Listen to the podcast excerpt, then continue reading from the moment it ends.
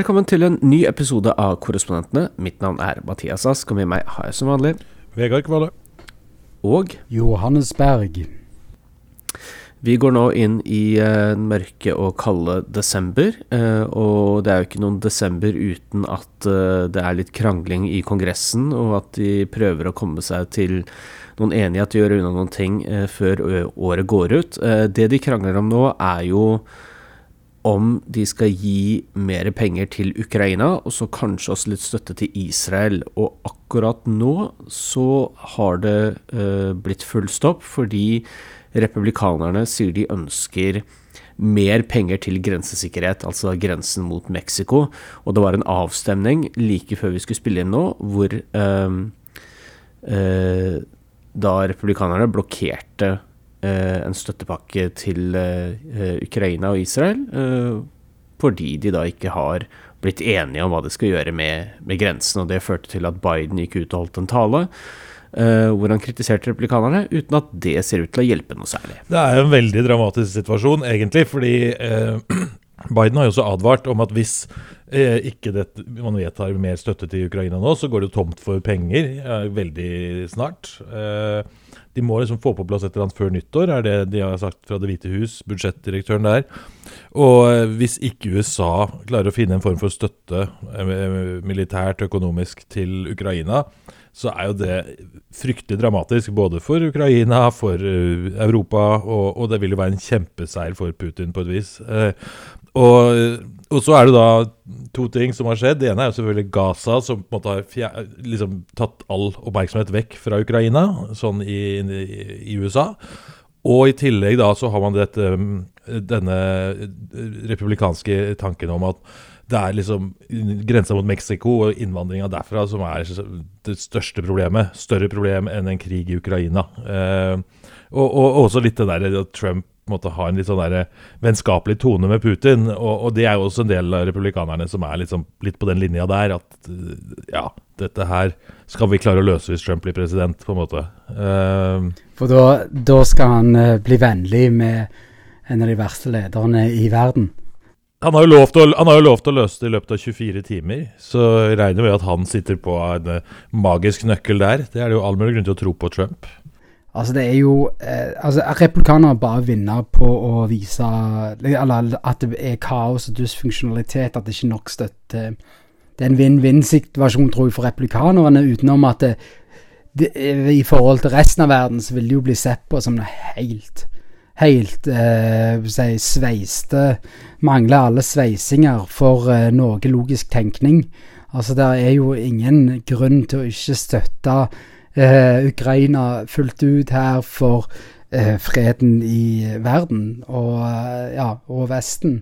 Så altså, Putin har bare på å vinne, og replikanerne dessverre òg de De vil jo på en måte bare skylde på demokratene at de ikke fikk det til framfor det og, og Ja, det, altså de får mindre eh, skyld da, uansett, sånn, i forhold til de som står i og skal styre det her. Men hvordan ser denne debatten ut fra Texas? Altså, der er, vel, er, man vel ganske interessert i grensesikkerhet, er man ikke det? Selvfølgelig, men grensesikkerhet er det jo, og det vil jo alltid være et behov av det i større Altså det, det de har slitt med uansett dette året nå snakker ikke, altså Dette er jo denne her eh, kan vi si, ikke svanesang, men lille fiolinen som republikanerne står og gneldrer over. At det, selvfølgelig der er problem med innvandring på den sør, sørgrensen. Eh, men de har, de har, masse ressurser allerede til å styre dette, men de trenger mer. Men det betyr ikke at det ikke er helt åpne grenser, som de står og sier det er. Og de har jo på en måte De har jo hatt en oppskrift på å sende disse her opp til New York og til Chicago og til Boston og DC. Eh, og det har jo vært ekstremt effektivt, for har, de har jo klart å få liksom demokratiske ordførere imot seg. Altså den, den kan vi si, folkets ordfører i New York, Mayor Adams, han har jo eh, sagt at New York kommer aldri til å bli det samme igjen nå når innvandringen fortsetter i dette tempoet. Så, eh, og at det kommer immigranter opp til Manhattan og, og alle de fem boroughs. Så eh, Ja, men eh, for all del, jeg tror sånn de, det, det, jeg opplever de rundt meg her i Texas, er det jo eh, bor ikke på grensa, så det er jo litt annerledes. Men eh, det er jo ikke En går ikke rundt og, og har den Dette er noe som eksisterer i en sånn demagogeri som er i Kongressen hos republikanerne, for de klarer å hisse opp sin base av gamle velgere som sitter hjemme og er livredde for alt som heter kriminalitet som er veldig hypotetisk. Og det er jo det det handler om. Det handler jo ikke om at USA ikke har eh, kontroll nede på grensen. Og Det har alltid vært en sånn strømning i det republikanske partiet om å være bruke penger eh, hjemme først. Hjemme, ja. altså Ikke bruke penger i utlandet. Ikke, og være ganske ja, sånn isolasjonistisk ja. og, og holde og med, med, Mike Johnson så altså Det er en endring fra den forrige speakeren der også, tror jeg, Kevin McCarthy, som nok var litt mer internasjonalt orientert, mens uh, Mike Johnson ser ut til å være veldig, eh, veldig sånn fokusert på, på ja, Amerika først. Eh, så um, ja. Det er en uh, situasjon nå som er uh, Ja, det, dette er åpenbart noe de bruker også for å spille Og jeg, jeg vil jo tro at løsningen blir en, for, Altså Jeg tror nok at det kommer noen forhandlinger her hvor demokratene går med på litt mer til grensesikkerhet mot eh, mer støtte til Altså mot å få denne støtten til Ukraina og sånn også, på et eller annet vis. Jeg, jeg, jeg det er vanskelig å tenke at de ikke Altså, jeg tror alle parter føler et eller annet press her for å finne en uh, løsning, skulle jeg tro. Jeg, jeg, uh, jeg tror hvis demokratene sier ja, vi skal støtte grensen fullt ut, så vil de fremdeles ikke være fornøyde. Det det handler om her, det er å være i opposisjon eh, framfor noe annet. Altså det, det, er jo ikke det at USA ikke har råd til å sikre grensene sine eller ha de pengene. De trykker jo bare opp flere penger. Men det kan også være taktisk lurt av eh, demokratene i disse vippestatene opp mot valget neste år og være sånn Ja, vi, ga også, vi gikk også med på å gi masse støtte til grensesikkerhet. altså sånn, Når man skal vinne over sånn, uav, sånn uavhengige velgere, da, sånn svingvelgere, så kan det være en taktisk smart ting å gjøre også. Uten at man liksom nødvendigvis bare skal stemme ut hva som er taktisk smart i et valg. Men det kan jo være, eh, komme godt med for demokratiske kandidater også, i disse svingstatene, hvor det er sånn eh, Ja, hvor de skal prøve å overbevise sånne svingvelgere, da. Demokratene har jo kommet mye mer sånn på defensiven, altså eh, Når man ser på hva særlig demokratiske ordførere sa om eh, innvandring under Trump, og hvordan man skulle ta imot dem, og eh, det med å ha en sånn streng grensekontroll som Trump hadde, det var helt forferdelig. og så nå har vi jo eh, Johannes nevnte jo Eric Adams, New Yorks ordfører, litt tidligere. Han har jo nå gått ut med mange advarsler eh, og snakket om hvor mye som må kuttes i New York fordi det har kommet så mange migranter. Riktignok så har mange av de blitt busset hit av eh, republikanske guvernører, enten i Florida eller spesielt Texas. Um, så det har ikke vært veldig mye sånn solidaritet eller samarbeid på tvers av delstatsgrensene der, eh, som man kanskje trenger for å løse en, eh, en sånn problemstilling. Men eh, jeg tror nok du har rett i, Vegard, at eh, vi kan nok regne med at uh, vi kommer til å høre en del demokrater neste år snakke om sånn nødvendigheten av å sikre grensen, eller i hvert fall så i hvert fall sikre grensen mot liksom uh, narkotikasmugling og, og, sånne ting. Uh, og så heller snakke om at man trenger en eller annen sånn form for kompromiss. særlig da hvis og kanskje muligheten for å få til et eller annet, en eller annen innvandringsreform hvis demokratene tar tilbake uh, huset. Mm. Det tror jeg òg. Og så er det eh, altså Hvis man går litt uh, tiår tilbake, eller sånn, så var det jo Obama Det var under Obama det var liksom jeg holdt på å si altså, den minste av denne eh, innvandringen som vi nå ser veldig mye av eh, på grensa der. Eh, han hadde jo en veldig streng linje, hans administrasjon. Veldig mye deportasjoner. Eh, og, og, sånn, Men så tror jeg også at demokratene og det er, Men demokratene vil på en måte ikke altså det, det, er liksom republikanerne som vil være veldig tøffe på dette. Eh, og så har man jo disse altså sånn Under Trump-administrasjonen selvfølgelig disse skrekktingene med sånn eh, muslimforbud, innreiseforbud for disse fra muslimske land, og med disse barna som ble separert fra foreldrene sine, og mange sånne ja, fryktelig sånn inhumane måter å, å, å tilnærme seg dette på, da, som Trump-administrasjonen la, la, seg på. og eh, Demokratene er nok veldig redde for å liksom bli assosiert med den type tiltak. Eh, men eh, jeg tror de kan ha mange, i hvert fall i en del distrikter, da, mer sånn moderate distrikter, så har nok demokratene mye å tjene på å være framstå litt mer restriktive eller litt strengere på, på innvandringspolitikk. Og så må jeg si, eh, jeg tror jeg nevner dette hver gang vi snakker om innvandring her, at den innvandringsdebatten i USA er så mye annerledes enn f.eks. innvandringsdebatten i Europa eller i, i Norge. For det første så er det eh, er jo amerikanere sånn eh, som regel ganske positive til innvandring, fordi USA er jo et land som er bygget opp av innvandring, og så har det kommet nye innvandringsbølger, og sånn hver generasjon har liksom innført noe nytt til, eh, til USA, og mange føler at det har beriket landet.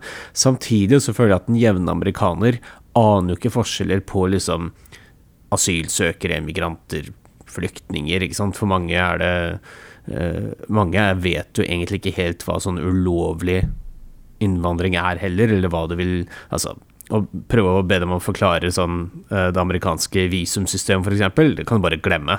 Eh, så det er jo Det tror jeg faktisk ikke noen er i stand til å forklare Nei. på en fullgod måte.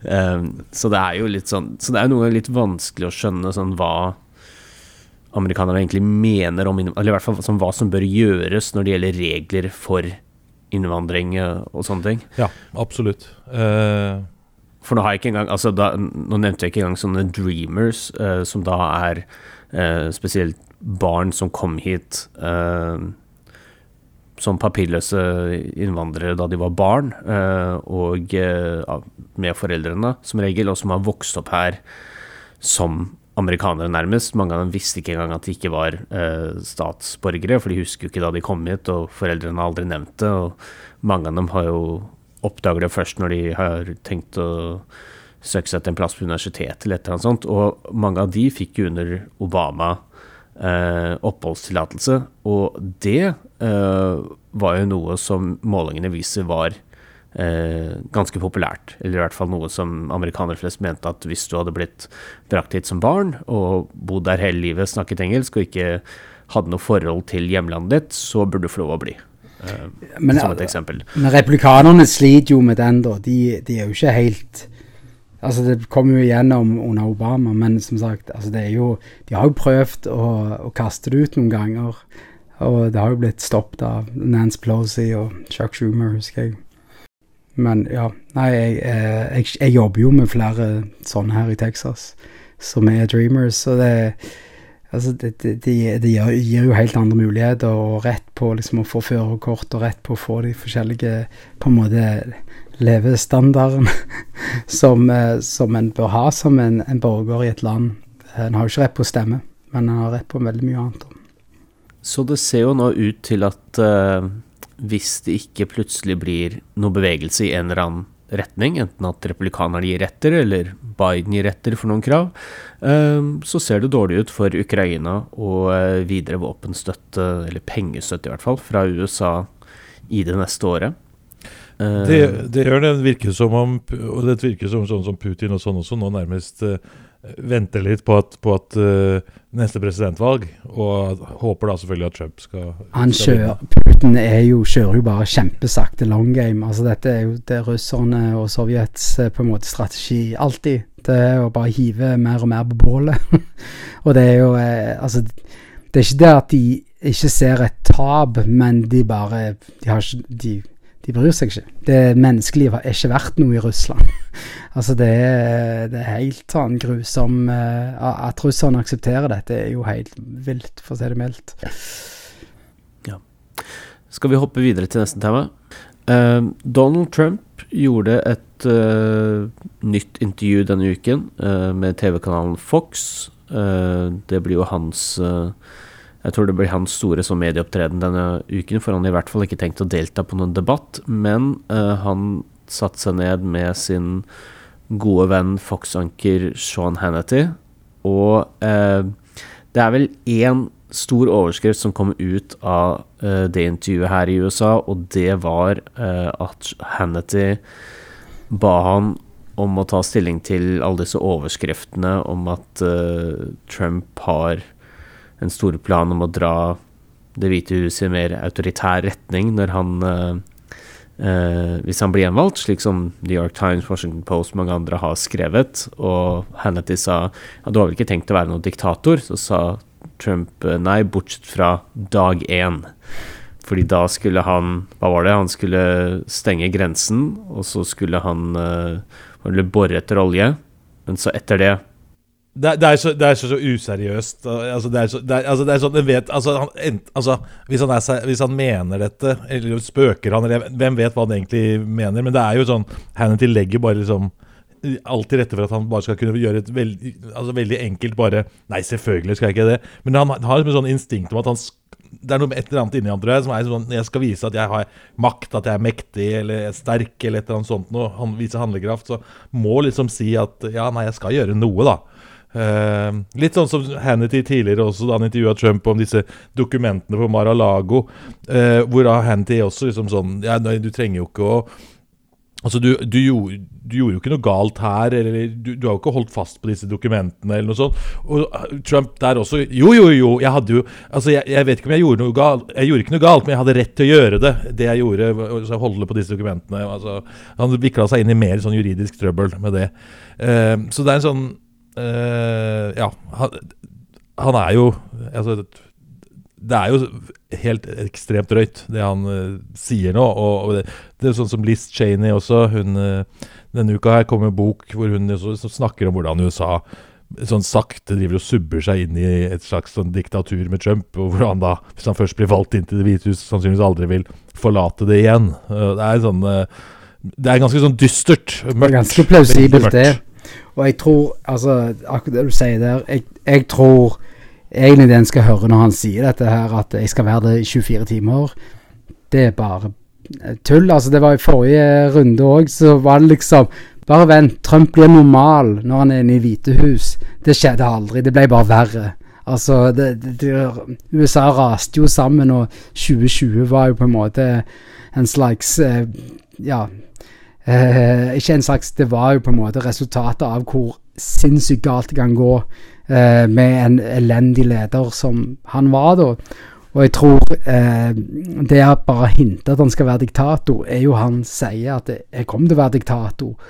Og at dette i hele tatt appellerer til amerikanere generelt, er jo ekstremt skremmende. Altså, det, det, altså den kulten og sek, altså, sekten rundt han er, er så avskyelig at eh, ja, det finnes ikke ord. Det, eller.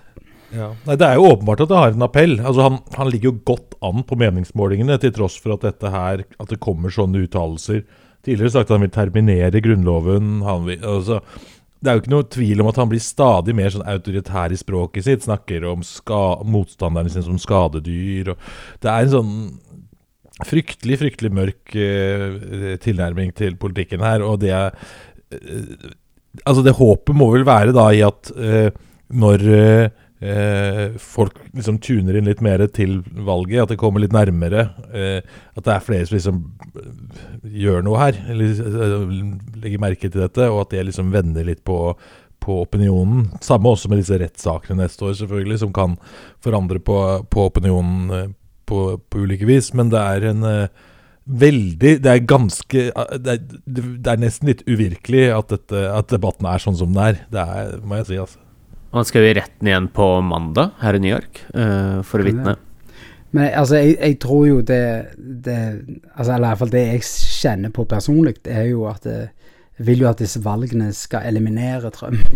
At det er noe altså, altså det var jo det en så når, når i 2016, da, at uh, en trodde jo at det kunne Når uh, disse her primærvalgene begynte, og caucusene så var det jo motsatt som skjedde. Da var en, visste, en trodde jo at Jeb Bush skulle liksom bli den som ble valgt inn rundt omkring. Uh, og så Please clap. Begynt, så begynner det å, å, liksom tikke inn med Ted Cruz i første runden, og så var det uh, ja, Trump etterpå eh, som vinner gang etter gang. Og det Ja, det eh, nå, nå, ligger jo for så vidt uh, hun uh, Nikki Haley ganske godt an i Iowa og New Hampshire. Ikke til å vinne, men i alle fall gjør det bedre enn Ron DeSantis. Uh, altså, hun har vel kan, teknisk sett en mulig sjanse i South Carolina, så hvem vet? Altså, det er, det er et veldig tynt håp, men det er et lite håp om at det kan komme en forandring i, i samfunnet her borte.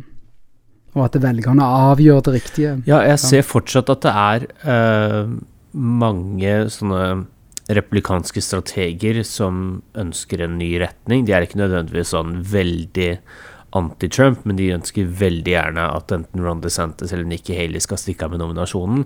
De klamrer seg fortsatt til håpet om at det finnes en sånn stor mengde velgere, nå tenker jeg på republikanske primærvalgsvelgere, som ennå ikke helt har bestemt seg for hvem de skal stemme på, eller som ikke følger så godt med, og som kommer til å bruke de første ukene i januar eh, til å bestemme seg, og at det gjør at, eh, at uh, Trump faller en del, og at han da blir forbigått av enten Haley eller DeSantis. Jeg må innrømme at det høres litt ut som ønsketenkning, fordi Donald Trump har en såpass stor ledelse. Ja, jeg vet at det er folk som har mistet ledelse før, eh, men dette vil jo være i så fall den største kollapsen av en presidentkandidat noensinne, må det ikke være det? Altså Hvis han skulle tape den ledelsen her nå?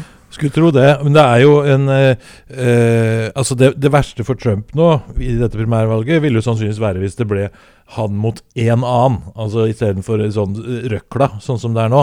Eh, hvis det er sånn at de klarte å veldig raskt utkrystallisere seg, sånn som det ble han mot Nikki Haley f.eks., det ville være mye verre for Trump enn sånn som det holder på nå.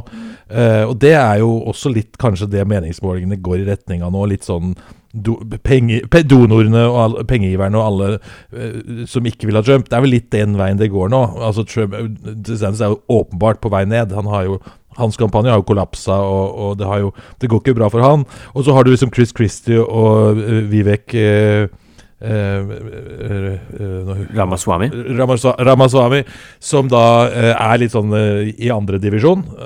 og og så har du da fjerde divisjon. og så er det da Nikki Haley, som er liksom den som er åpenbart sterkest akkurat for øyeblikket uh, syns jeg. Så det, hvis, det, hvis, det, blir et sånt race, så tror jeg det blir mye tøffere for, uh, for Trump. Men fortsatt, selv om det skulle bli et sånt race, så ha, ligger han jo usannsynlig godt an da, eh, til å vinne. Men jeg vil bare si, uh, følge opp litt på det. Altså, det er jo Altså, dette kan jo En så i 2016 at Ted Cruz holdt jo ut ganske lenge. Det var jo ikke før i Indiana han ga seg, eller noe sånt. Eh, og det var Han hadde Eh, hva hun heter, Carly Fiorini, eller noe sånt. Uh, han hadde liksom utnevnt henne som visepresidentkandidat til, til, og med. Han bare, han heiv òg alt på bålet for å se hva Eller heiv spagettien på, på, veggen og så hva som hang fast. Men uh, jeg tror det, det, det, er litt bedre forhold her hvis Nikki Haley får kjøre aleneløp mot, mot Trump. Og så har han jo da uh, konventen, altså RNC, på sommeren. Det, det, kan jo være en contested convention òg. Altså hvis det ikke eh, Ja. Han får nok av de velgerne som skal stemme på han, og så må han gå for andrekandidaten. Sant? Altså det er jo eh, Det er små håp.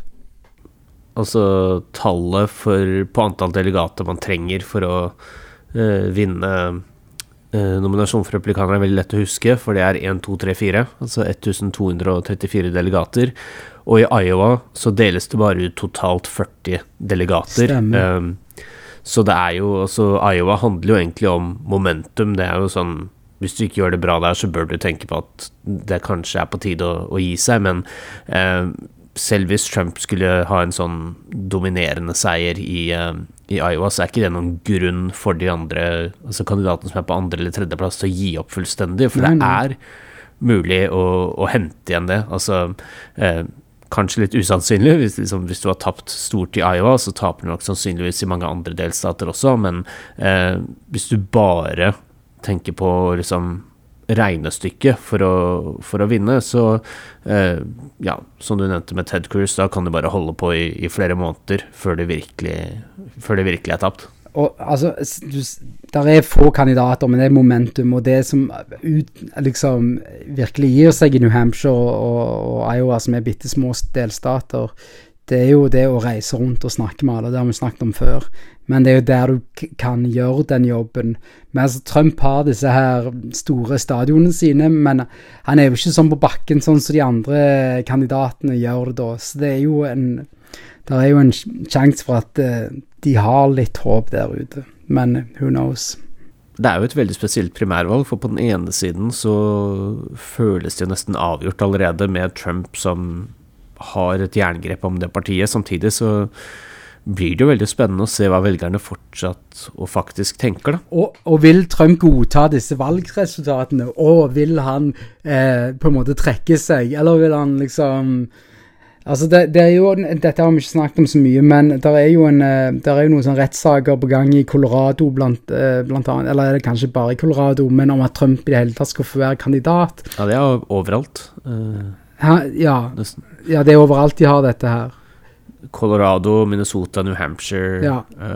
Og, Arizona. og det, ja, for det er jo veldig mange som legger inn uh, liksom forsøk på å få stoppet Trump i dette valget. Ja, og det er vel det Altså, det de har sett på, er vel sånn det 14. grunnlovstillegget, og at uh, etter borgerkrigen var det vel sånn at man fikk vel kastet en del sånne størstatspolitikere av valgseddelen, var det ikke det? Jo. Så mener vel de at sånn Trump har gjort noe litt lignende da ved 6. januar. og opp til 100 Ja. Uh, Folkets domstol. har- Johannes Vorseberg. 100 Men foreløpig så har vel han Trump fått medhold om at det ikke er nok til å kaste Men de har vel sagt først og fremst at han kan få lov å være med i primærvalget, og så skal de vel ta stilling til selve presidentvalget senere, tror jeg. Uh. Den eneste politikeren i USA som vel har blitt kasta det siste det er vel George Santos, da, som omsider. Eh, En tidligere studiekamerat av uh, Mathias og volleyvenn av Vegard. Uh, så det er jo litt trist for podkasten vår at vi mister en sånn en Jeg vil kalle han studiekamerat og støttespiller i denne podkasten her nå, uh, som vi ikke kan referere til lenger, men Han la, han la jo for øvrig selv ut rett etter at han måtte gå, så la han ut en sånn eh, eh, meme på, på X om at eh, hvor han liksom var satt opp som visepresidentkandidat på en ticket sammen med Trump. Så det er jo lov å håpe på at de to oh. da stiller sammen til neste år som en duo. Det hadde jo vært eh, Ja. ja. En, eh, det kan vel ikke han som er født i Brasil? det er mulig det er noen restriksjoner der, men hvem vet hvor han egentlig er født? Det, det vet ingen. Han har jo visstnok uh, Han tjener visstnok noe helt sykt mye penger på sånn cameo, sånn videohilsener. når du sier Eh, sykt mye, hva mener du? Hva tall har du sett? Uh, jeg tror Wall Street Journal skrev at med tanke på hvilken pris han tar, 200 dollar, og hvor mange videoer han deler ut, Ja. deler ut så kunne han tjene sekssifret uh, do, altså dollarbeløp da, i, eh, i året hvis han Det holder jo til et, eh, et bra Onlyfans-abonnement, det. Det gjør det, og uh, sikkert uh, kommer godt med når du har advokatutgifter også, for å forsøke å holde deg ute av fengsel resten av livet. Wow, ja det stemmer. Han, han havner nok i fengsel, eller han havner mest sannsynlig i fengsel for det han har gjort. Det gjør han nok. Og så etter det kanskje han får et realityshow. Det er jo, og HBO er allerede i gang med å lage en film eh, basert på historien hans, for øvrig. Hvem i all verden er det som kan spille han? Det er jo De, altså, de pengene som på en måte eventuelt går til noen der, bør gå til på en måte de som ga støtte til kampanjen hans. Altså, det er jo helt sånn Han stjal jo penger Uh, og betalte seg sjøl. Det er jo helt forferdelig.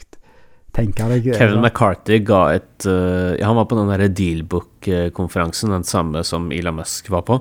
Uh, og da ble han intervjuet om uh, Kevin McCarthy Nei, uh, om George Santos, og da sa han at Kevin McCarthy hadde på forhånd Han hadde gjort en sånn fundraiser for Santos, som seg hør og bør når du er liksom en Når du er lederen, har lyst til å bli speaker og Santos var jo kandidat til et distrikt som eh, republikanerne hadde veldig lyst på, hvor det Ja. var en, en demokrat. Um, men etter at han hadde møtt George Santos, så tenkte han sånn Sier han i hvert fall på denne konferansen at han tenkte sånn Han her bør vi ikke, bør ikke støtte han med penger. Det er, noe, det er noe rart med han. Og så etter at han vant, så sa han til eh, han hans, Mente han selv at han hadde sagt til sine nærmeste støttespillere at eh, innen et år så kommer det til å komme ut noe av George Santos. Jeg har det på følelsen. Nei, men jeg tenker vi kan uh, sette en strek for episoden der for denne gang. Uh, tusen takk for at uh, dere to var med, og takk til alle som hørte på. Mitt navn er Mathias Ask, og med meg var Vegard Kvåle og Johannes Berg. denne podkasten er støttet av Fritt Ord, og vi snakkes igjen neste uke.